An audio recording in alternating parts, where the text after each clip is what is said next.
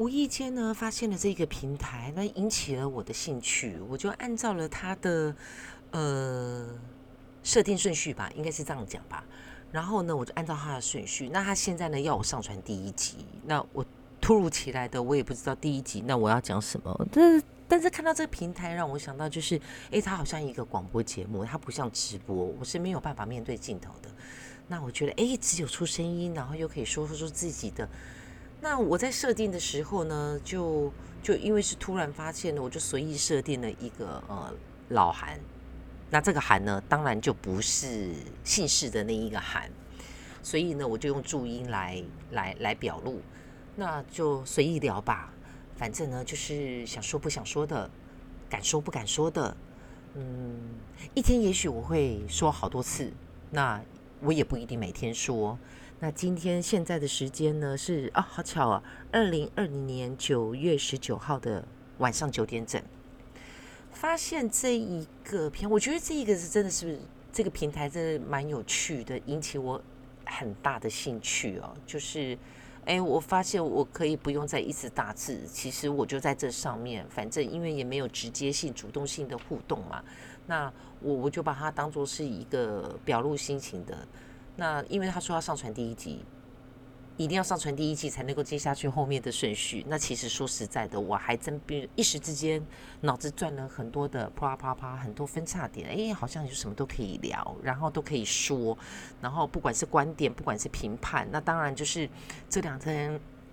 发生了一个最大的一件事情，就是小鬼的那一个事情。那其实我对于这件事有一点感触啦。那因为是。嗯，是我学弟。那大家在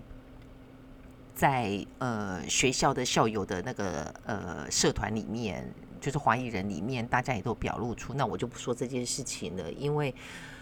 悲伤总是总是。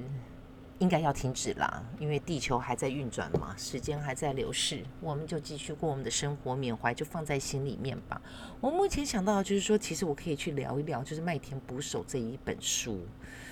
这一本书对我来讲是非常神奇，我觉得它有毒，它真的有毒。两千年的时候呢，我买进这一本书，我记得我买进来没多久，我就开始忙碌，然后。实实在在的，就是很很很神奇的，就是这几年来，就是我屡屡的把它放到书架上，然后去忙碌，忙碌了之后，然后觉得哎有空闲的把它拿下来，我又开始忙碌。可是每当我忙碌，我所谓的这个忙碌，都是在生对我的生活步调上改变许多的一件，应该可以说是大事吗？也不能是大事，也不能说是大事，但是它真的是改变，会改。足以到改变我的生活步调、我的经济状况、我的人际关系，然后包含连我看待事情的想法都会被改观。好，OK，那呃，其实我觉得这个平台有一个有趣的，就是可能现在年轻人比较不知道哦。那我觉得这一个有一点点像早期的广播。其实当然，现在的广播的形态也和以前是不一样的。这一个我倒觉得有一点像回归到早期的那一种单向广播，那所有会有的互动呢都是被动式的这样子。那我来讲一下，就是说《麦田捕手》这一本书为什么对我来说是读的，就是嗯，我应该讲说，我两千年买进这一本书之前，我已经注意到这一本书非常久了。那我手上的这一本《麦田捕手》这一本书呢，是我当时买的是限量的珍藏版。那《麦田捕手》这一个作者呢，他很特别，就是其实我一开始并没有注意到，我因为我我早期其实我并不是一个非常读书的，会会会去。读文章，像像蔡康永那样子，就是每天都会看一本书的那一种。我不是那一种人哦，我我我就是应该是这样讲好了。我回过头来说，《麦田捕手》这一本书的作者呢是杰诺大卫沙林杰。那他应该是说，美国人在海明威辞世之后呢，他一度就是被列为是海明威的。的呃接班人，那应该这样讲，就是说，海明威的父亲他是一个犹太人，那当然啦，因为他的背景啦，他的成长背景那这一个部分，就是让他的思思想啦各方面呐是完全不一样。其实如果说你们有看过《麦田捕手》这一部片，呃呃这一部这一本书，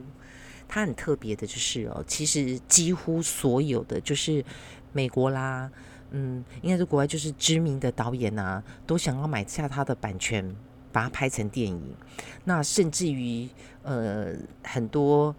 有好几个得到金像奖的，甚至于很知名的实力派的男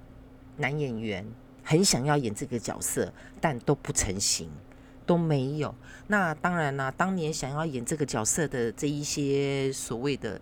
就是这些实力派的，那现在也年纪大了，已经也不适合，已经也不适合演这个角色。但是这一本书当时引起我注意的，并不是这一些，而是很特别的是，就是如果大家有注，就就就可能可以去注意一下，就是在早期的时候，很神奇的哦，很奇怪的哦，就是在好莱坞的电影片里面，惊悚片里面。只要是哦，真的就是说，他嗯，因为特殊际遇而有特殊行为，或者是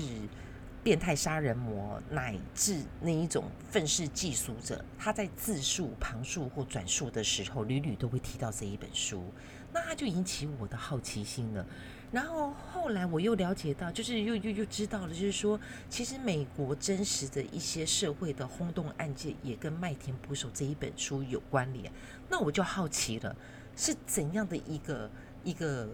故事性的一个结构？那这一个主角他是怎样的一个性格设定？然后会让有这样子特殊状态偏于正常状态的人，会会。会会对麦田捕手，我举个例来讲好了，就好像好莱坞在一九九七年，这是我记得的啦，哈，我我我印象最深刻的，一九九七年有一部惊悚动作片，我们台湾翻译叫做《绝命大反攻》，是梅尔吉波逊演的，那女主角呢非常的美，你们可以去看这部片就知道她是谁。那这个梅尔吉伯逊呢，他是一个很神经质，而且还非常不安的一个计程车司机。那他的角色设定呢，就是说，当他在不安、神经质，或者是他在恐慌的时候呢，他只要冲到书局去买到《麦田捕手》这一本书呢，他就会安定下来。那这一本这部电影真的非常的好看，这么多年来，我不时的，只要我有。抓到一点点空档，有时候我会把它再抓回来。除了就是它片中的那个配乐，还有它那个紧凑的那个拍摄的那一个部分，然后尤其是很特别的，就是呃，梅尔吉布逊他在片中的一个角色，他回家从来都不会是同一个路线、同一个入口，很神奇哦。你们去看了这部片就会知道。我在想，哇，那个导演真是厉害，他怎么有这样子的创意？所以其实现在很多年轻人讲的创意，其实你们回过头来看，其实都是以前留下来的，或者是他去抠笔来的。好，那在美国实实在在的跟麦田捕手有关联的，应该就是应该是讲就是那个呃，约翰南农他被枪杀的时候。约翰·南农知道吗？哈，大家都知道他，呃，他在全世界，在音乐界，他跟猫王一样，是有一个崇高的境界，一直是被怀念的，就像后来的 Michael Jackson 是一样的。他被枪杀的时候，枪杀他的那一个人，没有拿枪的那一只手，手上拿的就是这一本书《麦田捕手》。那你也许可以说他是巧合，那但是呢？呃，美国曾经有一任，你们知道美国有一任总统，那我就不说是谁了，大家去查一下，我们大家可以来思考一下。对，就是我们大家可以其实也可以来做一个另外的一种互动啦，就是就是跟那个玛丽莲梦露绯闻的那一位总统，他被枪杀的时候，听说他被枪杀的那一个呃，应应应应该就是那一个凶手。枪手听说也跟这一本书《麦田捕手》是有相关的，那真的很强力推荐《绝命大反攻》，这是第一集。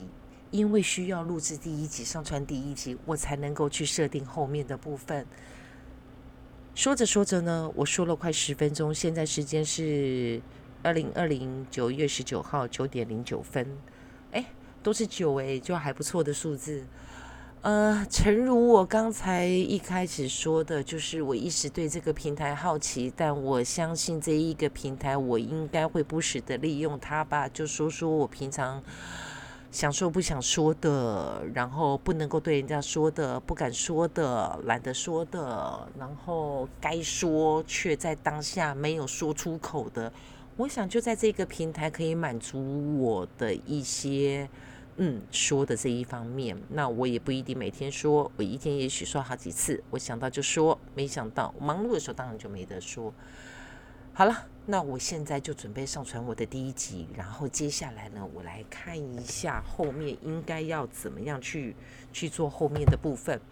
那第一集仓促，我还不够了解。那我有很多很好的音乐可以和大家做分享。然后我可以介绍音乐，跟大家聊音乐。然后我相信我的音乐性可以引起许多的共鸣。那老韩随意聊，为了要完成设定，上传的第一集就到现在。好，拜拜。